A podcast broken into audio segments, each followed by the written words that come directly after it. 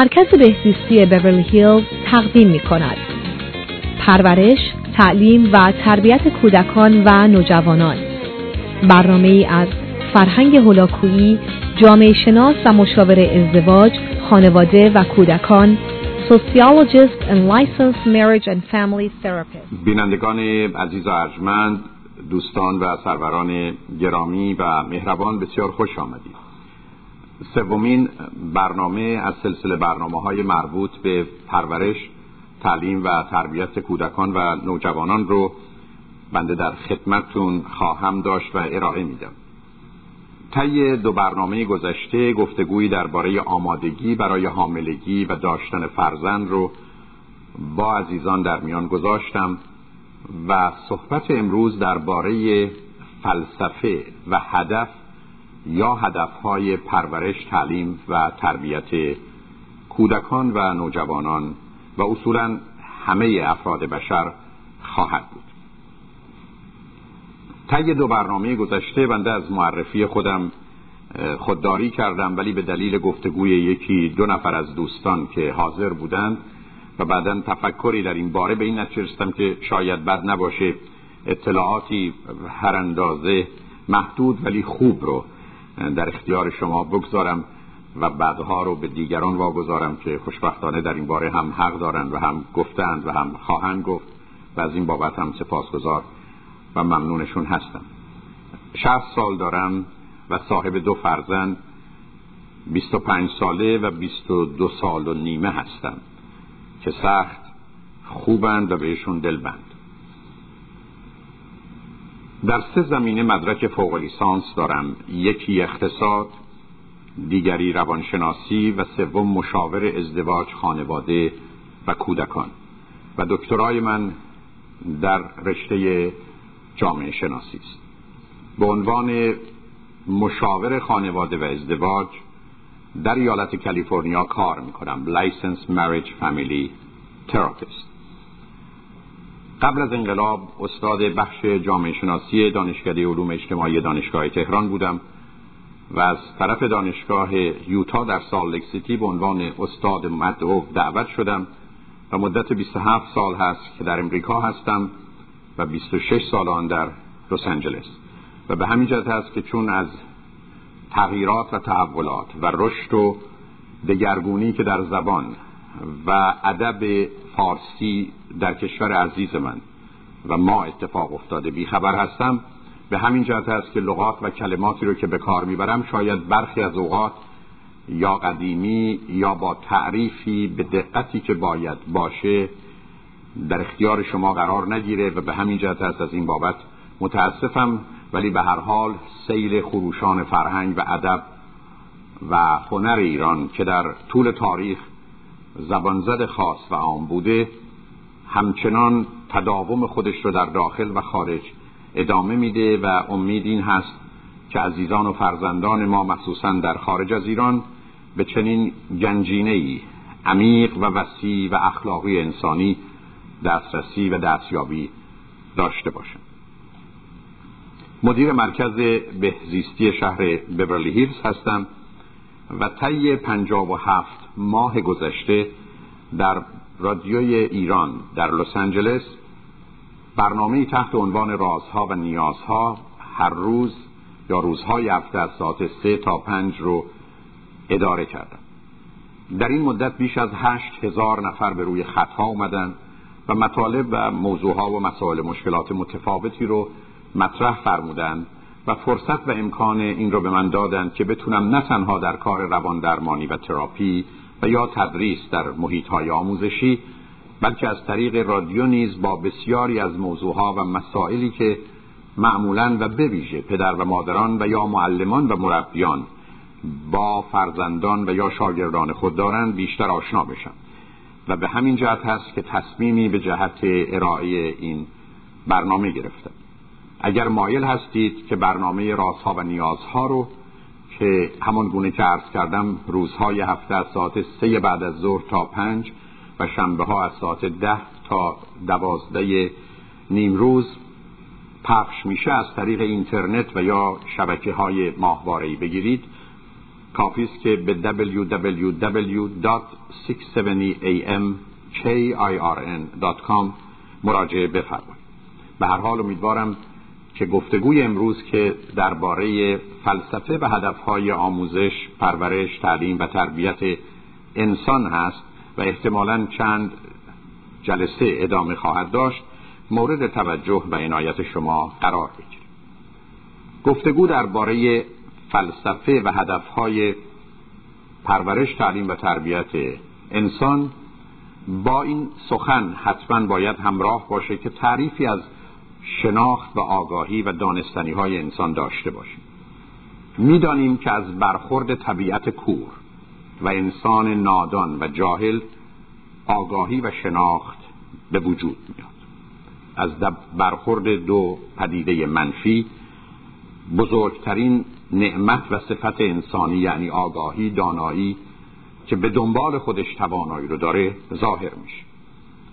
مفهوم علم به معنی نالج یا آنچه که آگاهی کلی و عمومی من شما هست شامل همه موضوعها و مطالبی میشه که هر انسانی در هر کجا می‌دونه. بنابراین اگر شما شماره تلفن و نام خواهر یا برادر خود رو می‌دونید به یک اعتبار آنچه را که شما بهش آگاه هستید رو میشه به عنوان علم شناخت و دانست. اما وقتی که سخن درباره علم به معنی اختصاصی و یا خاص و اخص اون هست که ترجمه لغت ساینس به زبان انگلیسی است معنای دیگری پیدا می‌کنه. علم در این تعریف و تعبیر عبارت از آگاهی و شناختی است که بر مبنای فلسفه‌ای با تأکید به روی کمیت از طریق مشاهده تجربه و آزمایش حساب شده کنترل شده به دست میاد و در زمینه روابط انسانی اون زمان که من شما به ارزیابی به معاینه و به تشخیص می‌رسیم. یعنی evaluation examination و assessment یا diagnosis مرحله است که شناخت و آگاهی علمی دست میده. بر اساس یه چنین تعریفی معلوم هست که علم پدیده است حسی فیزیکی و مادی که با متدولوژی و متد مادی حرکت می‌کنه و به هیچ وجه خارج از جهان حس و ماده و فیزیک و مکانیک نقشی و اعتباری نخواهد داشت. یعنی آنچه که تجربه شدنی نیستند آنچه که آموز بودنی نیستند آنچه که قابل اثبات از طریق حسی و یا درستتر فرضیه‌ای نظریه‌ای سخنی جمله‌ای که قابل رد نیست موضوع و مسئله علمی نخواهد بود. بنابراین معلوم است که آنچه که من و شما به عنوان علم می‌شناسیم دایره محدودی از علم به مفهوم کلی و عام اون هست. و در نتیجه اینها رو نباید با هم اشتباه کرد. غالب اوقات صحبت از آگاهی که انسان که میشه صحبت از هر دانایی و هر شناخت و علمی است که من و شما به هر چیزی داریم.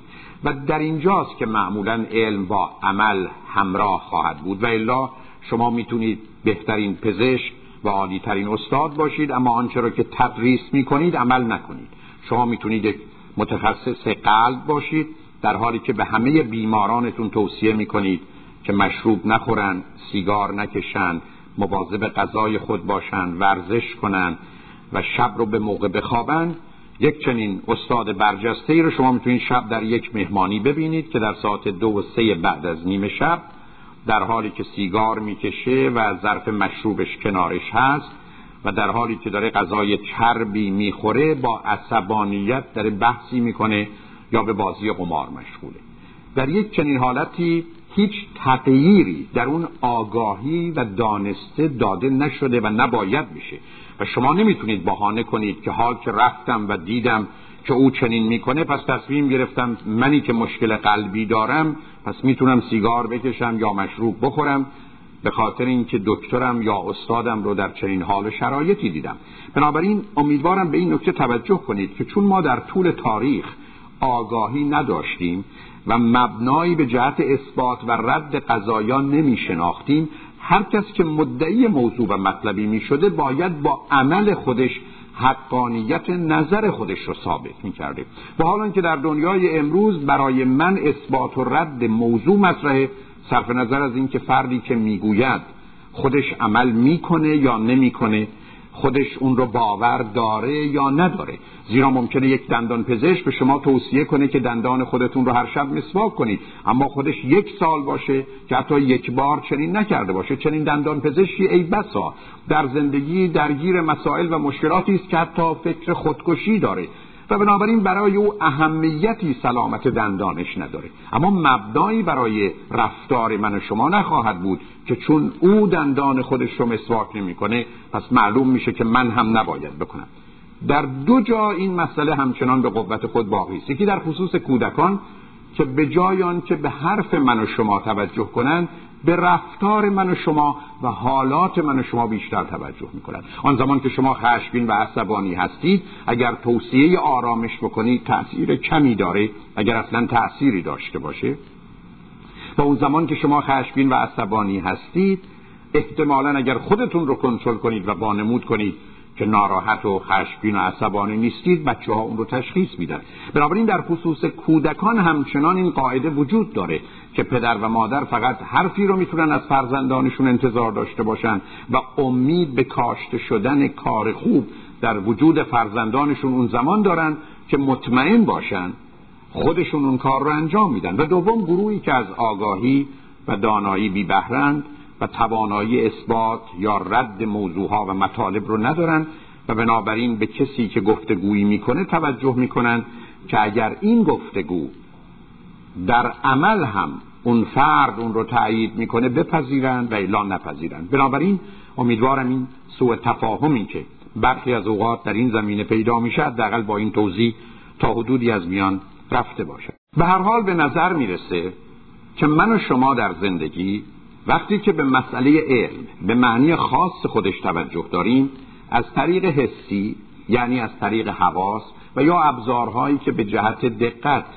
و یا احتمالا وسعت و عمق ساخته ایم پدیده ها رو مورد آزمون و تجربه قرار میدیم و می‌دونیم که حتی زبان و گرامری که به کار می‌بریم مادی و فیزیکی است.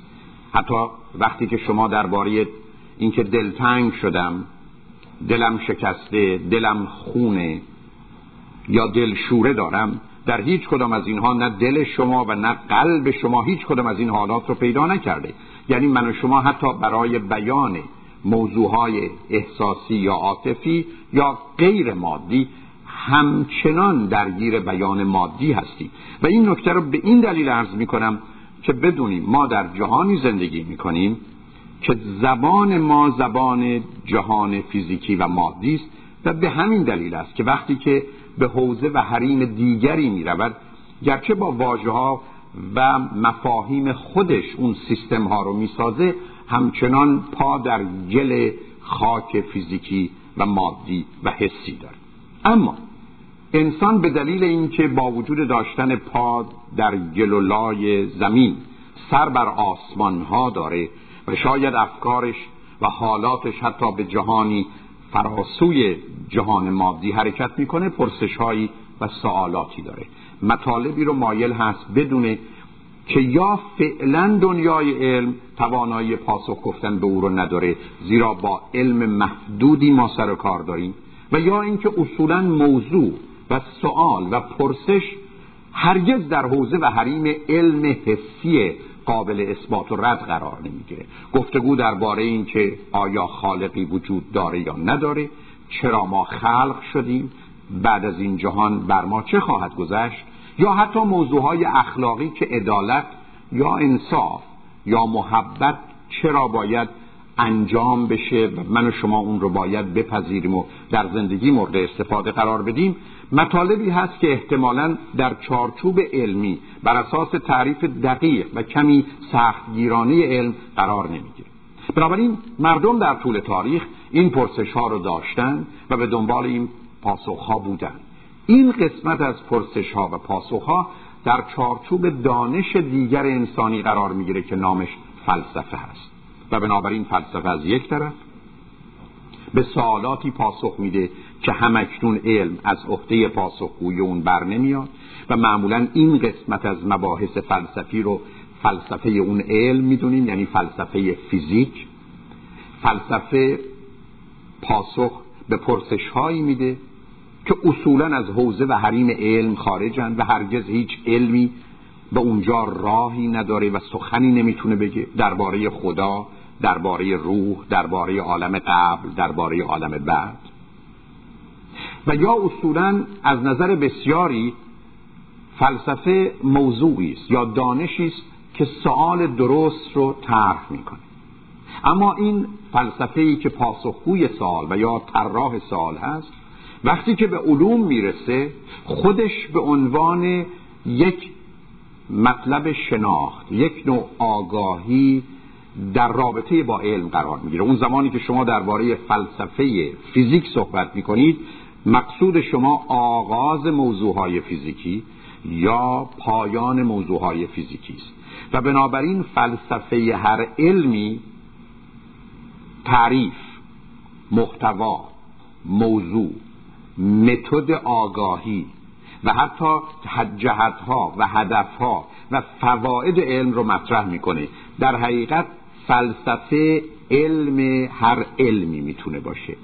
فلسفه در این مفهومش بازگو کننده چرایی و چگونگی هر علم هست اما در یک چنین چارچوبی ضرورت داره به این نکته توجه داشته باشیم که خود فلسفه به مفهوم کلی و عمومی خودش در دو زمینه دست به مطالعه و تحقیق فلسفی می‌زنه. یکی بحث درباره هستی existence یا هستی شناسی که درباره بود و نبود سخن میگه و دوم در مفهوم شناخت و آگاهی که شناخت و آگاهی چرا چگونه و درباره چه چیزی می‌تونه تحقق پیدا کنه.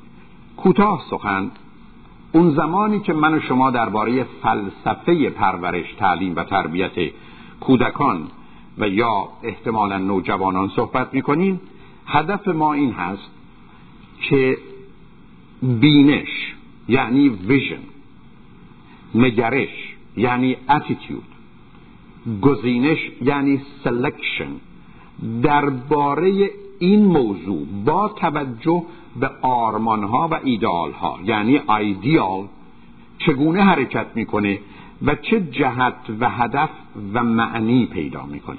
در نتیجه وقتی که صحبت از فلسفه آموزش و پرورش و تعلیم و تربیت هست سخن از آزادی انسان برای آگاهی است.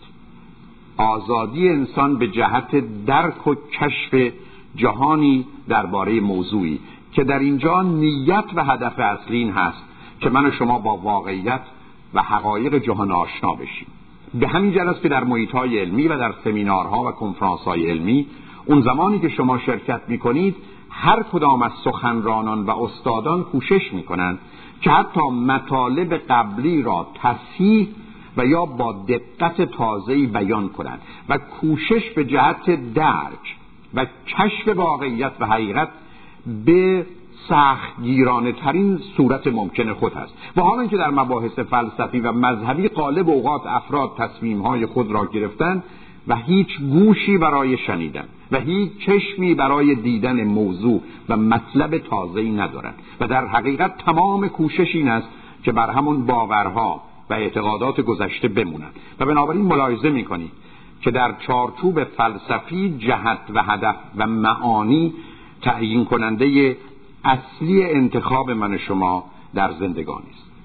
در نتیجه هر گفتگویی درباره درک واقعیت و حقیقت در ارتباط با کودک و نوجوان انسانی باید با اصول اخلاقی و انسانی همراه باشه.